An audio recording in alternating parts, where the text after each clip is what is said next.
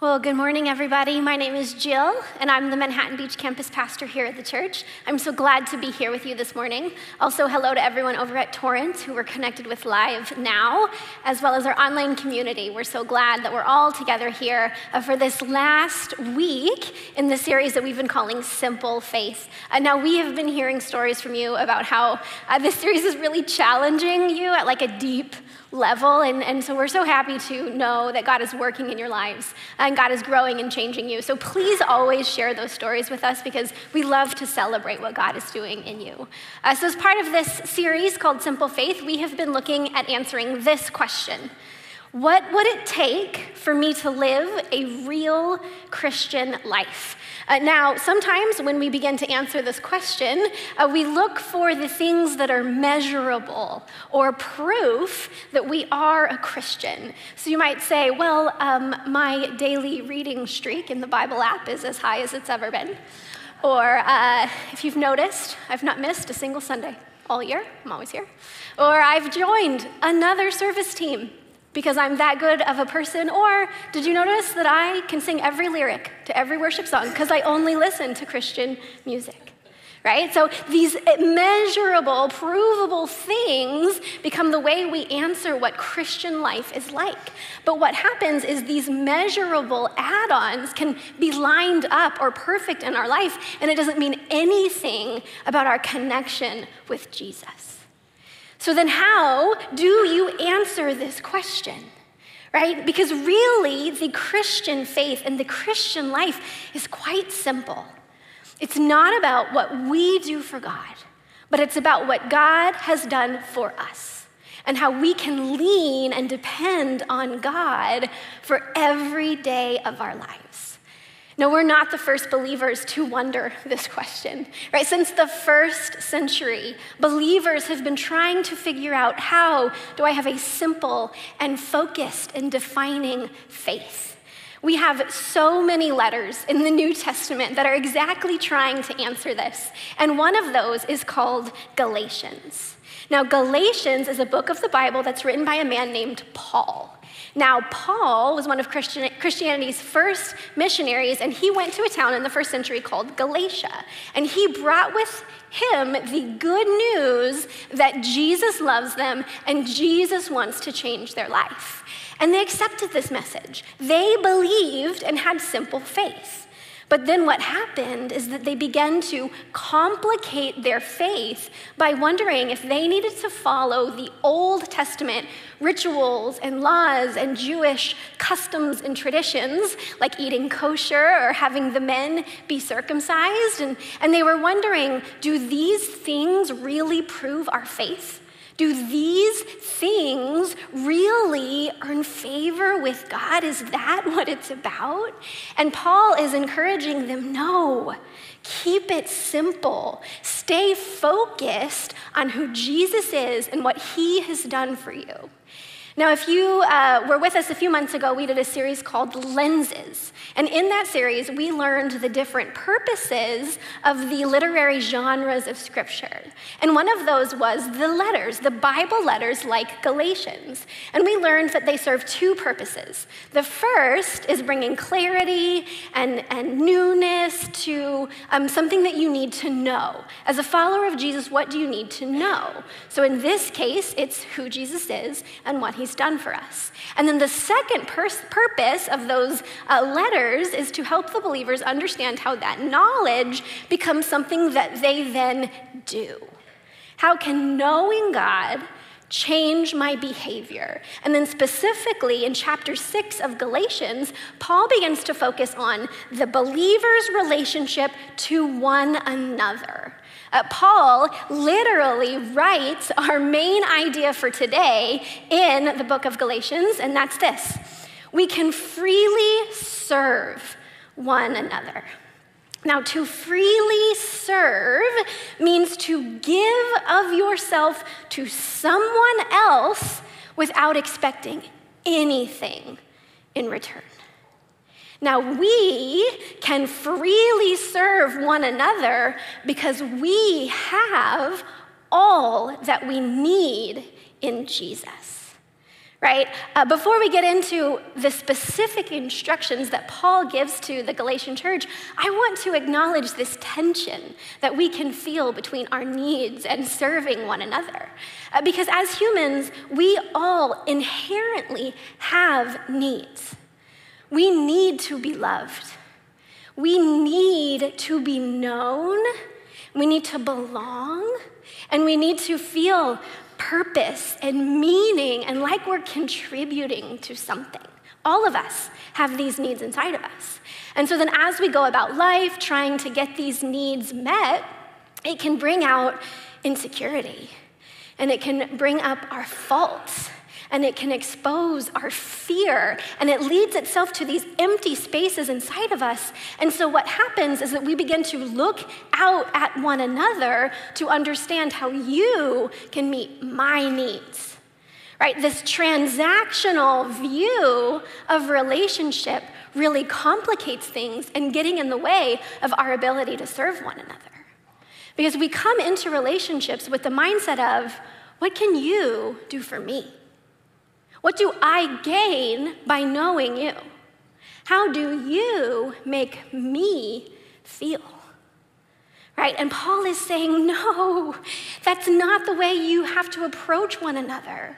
Because the truth is, God gave you those needs, right? So that you would be drawn back to Him. Only He can satisfy those needs in you.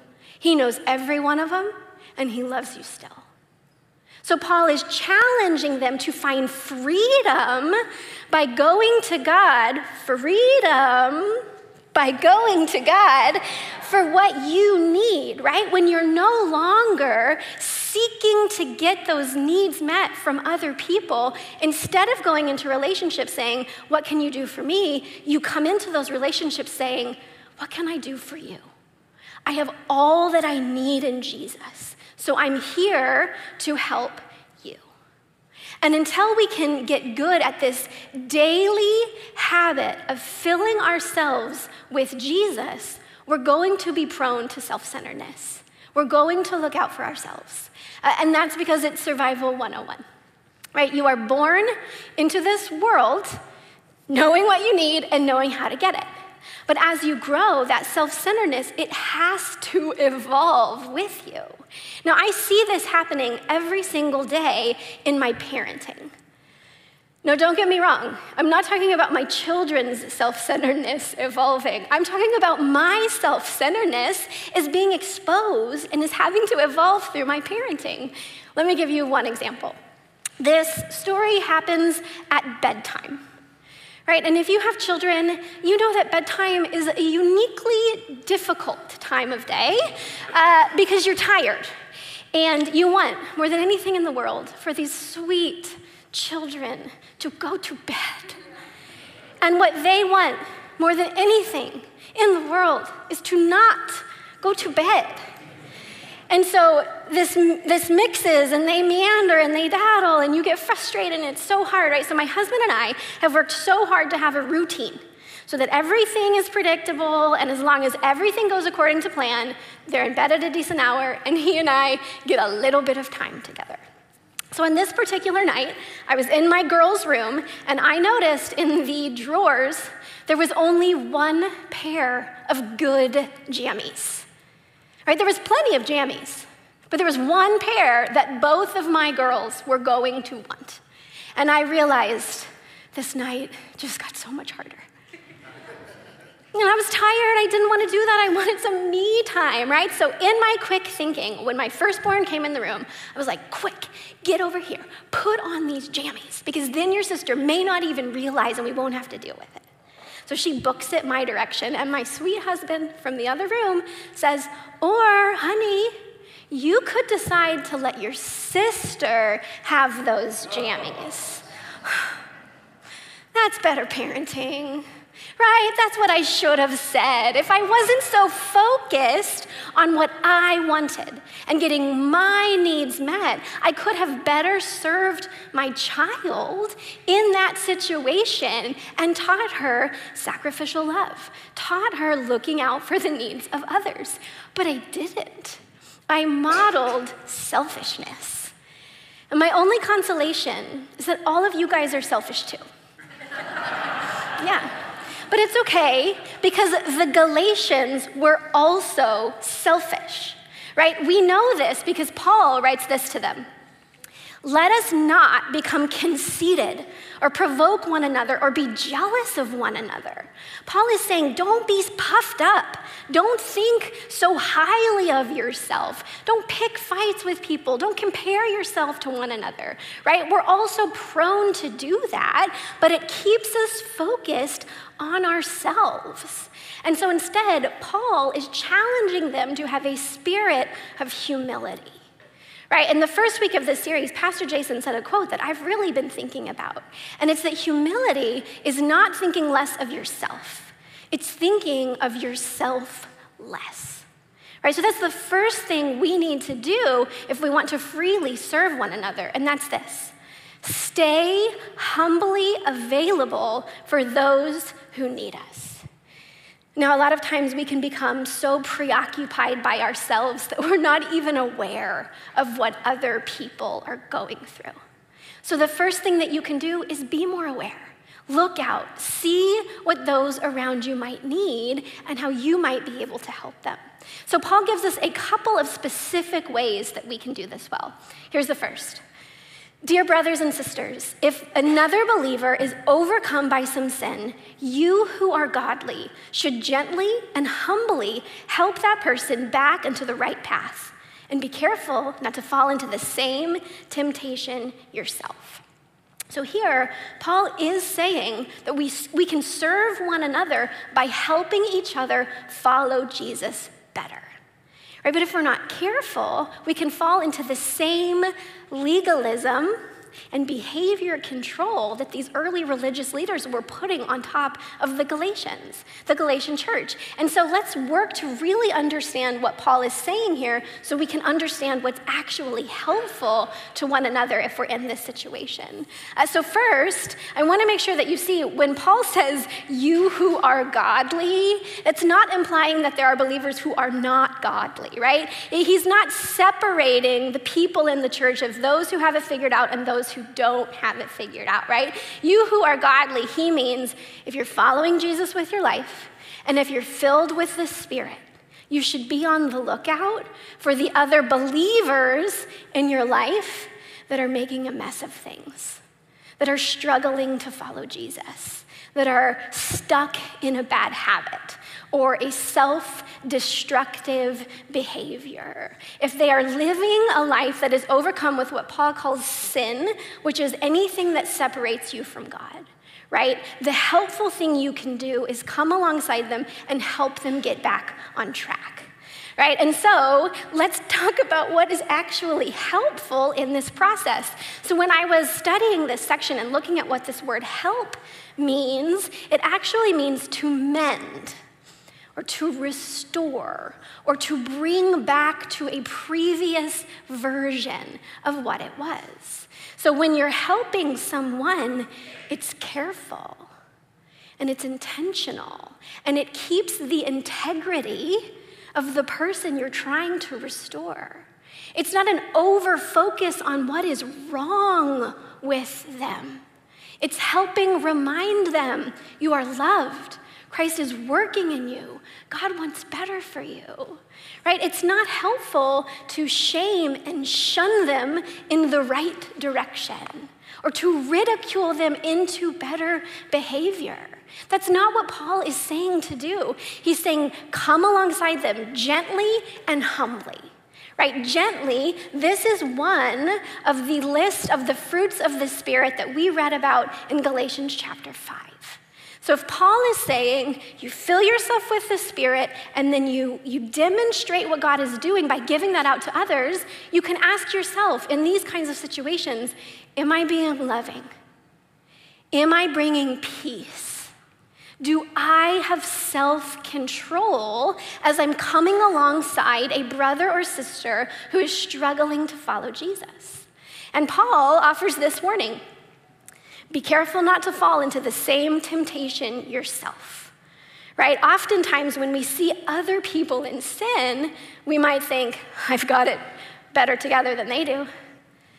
right? And so Paul is saying, even though right now in this situation, it may be someone else who's struggling, it could be you tomorrow. So don't lose sight that you also have things in your life that God is working out.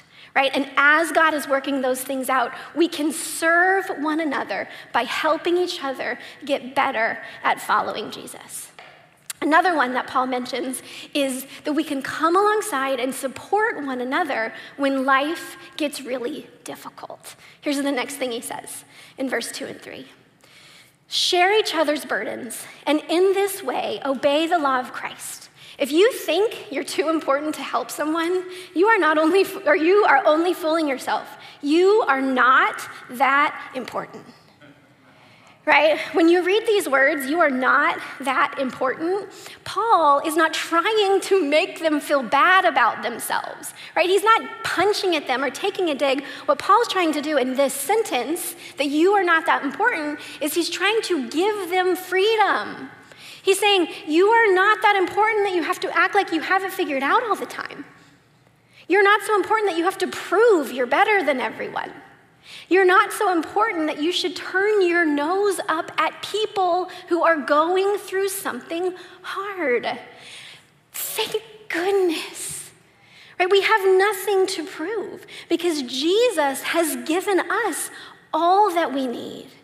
And Paul is trying to remind them of that and the importance of serving one another. Paul even writes it like this back in 2 and 3. He calls it the law of Christ. He says the law of Christ is sharing one another's burdens.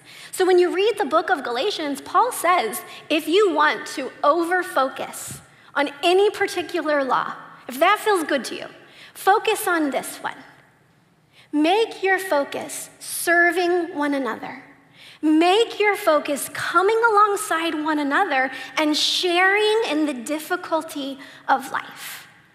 Now, I don't know about you, but when I read a sentence like share each other's burdens, my first impulse is to consider myself the person that's helping someone else. Right? But how often do the vain and conceited tendencies that we have keep us from sharing that we have a burden?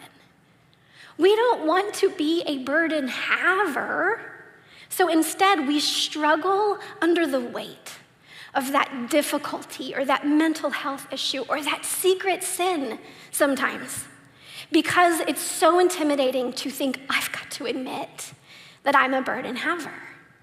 But on the opposite side of bringing that out and sharing that burden is freedom. It's the freedom that God wants to bring into your life by easing some of that burden. First, by providing for your every need, and second, by surrounding you with people that can help you to carry that burden. Now, here's the last way that we can stay focused on serving one another. It says, pay careful attention to your own work, for then you will get the satisfaction of a job well done, and you won't need to compare yourself to anyone else for we are each responsible for our own conduct.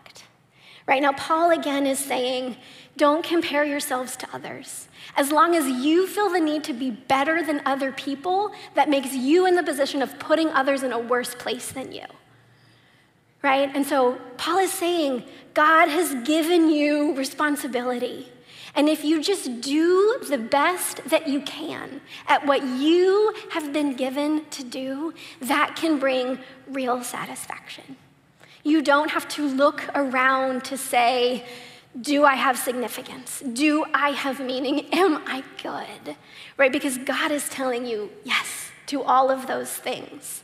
So the good news is that we are in a great season of the year to practice meeting the needs of other people right? So here's your action step for this well-timed holiday season action step is extend yourself to someone in need. Now the beautiful part of the holiday season is we are all more willing to look out for the needs of others right? Uh, uh, generally, we will all be wanting to serve or give back this year. Now, the hardest part about the holiday season is that we're all really overburdened with the things that we know that we need to do for ourselves.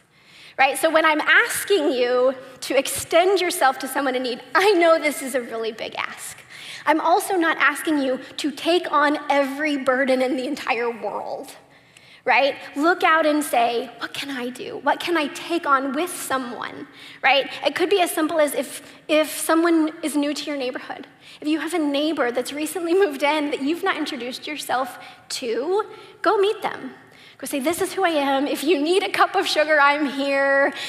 You know, call on me if you need me. And that can be one way to help ease that burden of being new somewhere. Or you could join forces with a group of people. I mean, even in the Bible, Jesus didn't send people out alone, right? He, he grouped them together to go out and meet the needs of the community. So we have pop up pantry, right? In December, we'll have Adopt a Family, where we come around families in need to give them a good Christmas experience. So grab your life group, grab your friends and neighbors, grab the person that you just met in the short greeting during the worship time, and say, Together, can we bear this burden and help out?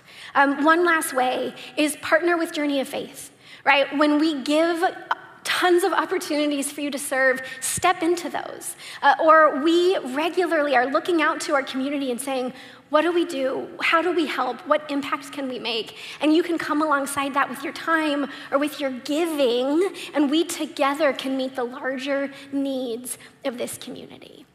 Now, something else about flexing this service muscle is that to grow in your heart of service or to grow in your ability to help others, it should be something that feels hard, right? We don't just help others so that we feel good, or we don't just help others when it's convenient or easy.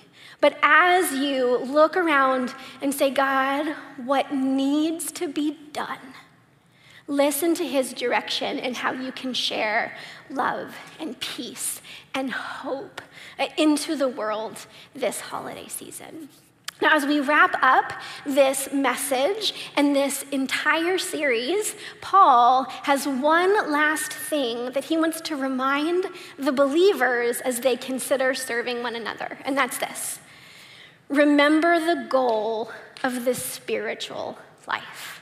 Now, in verse 11, this is what Paul writes to the Galatians.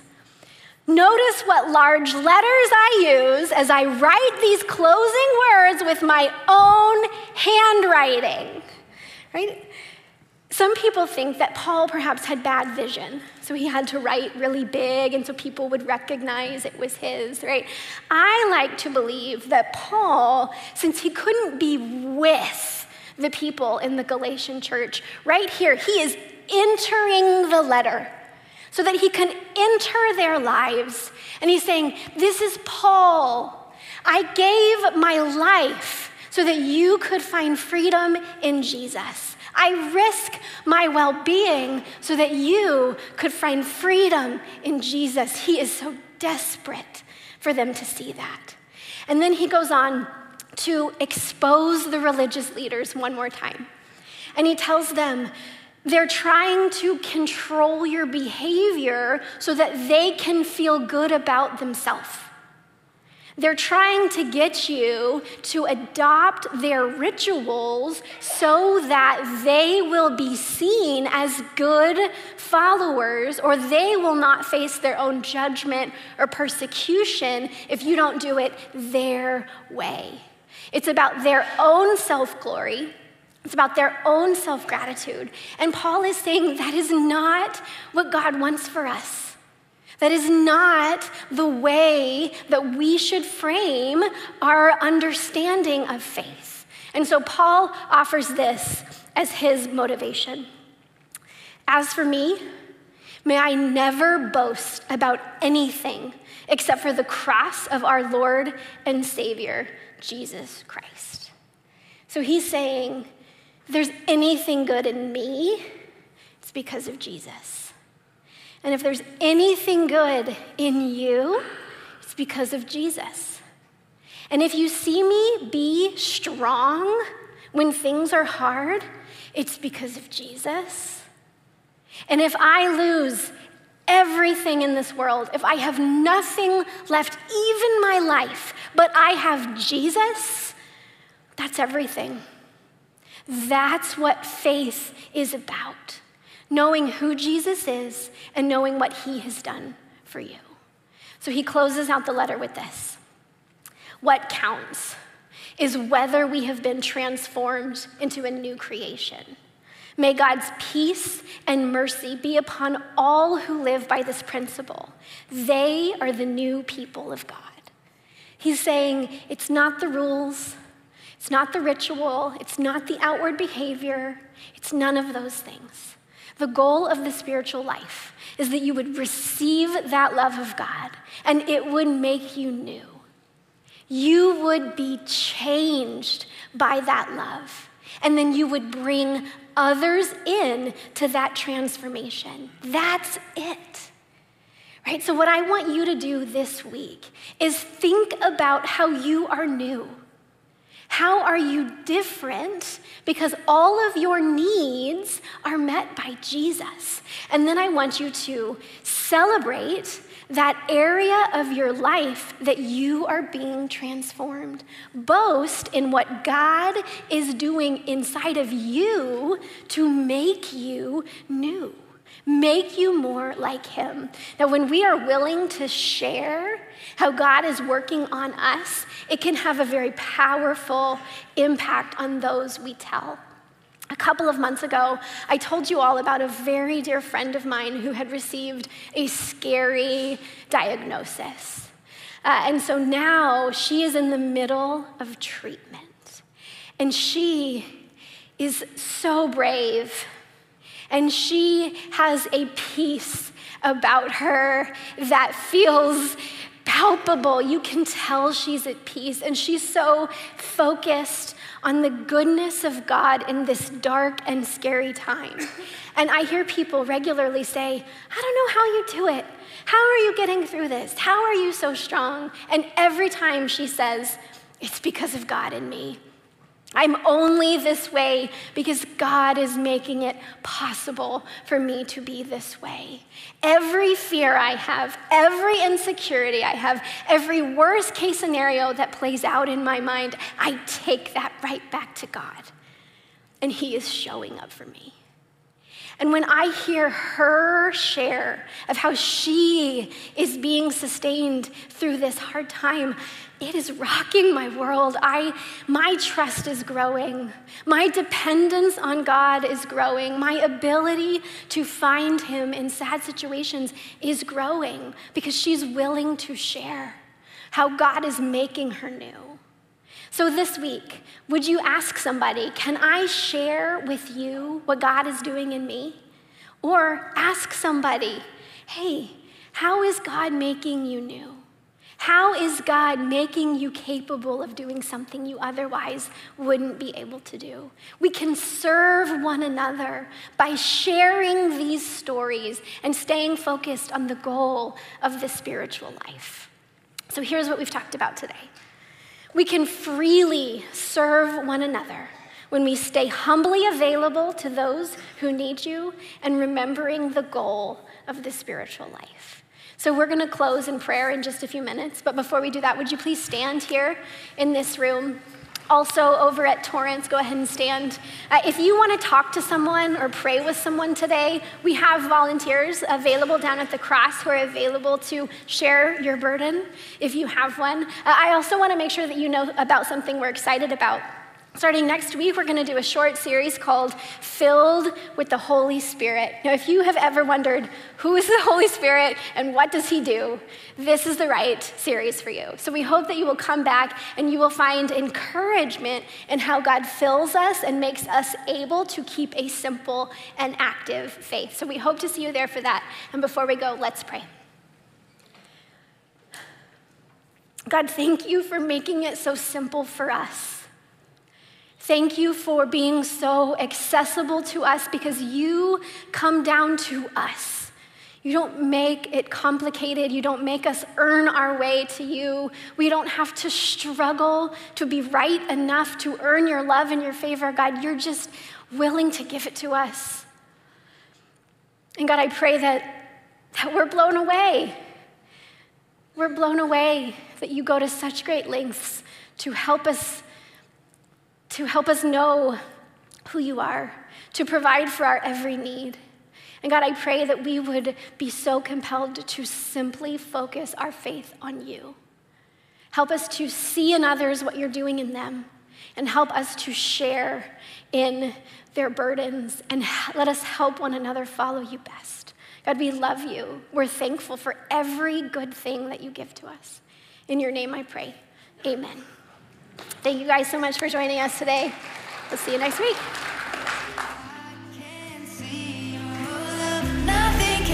between you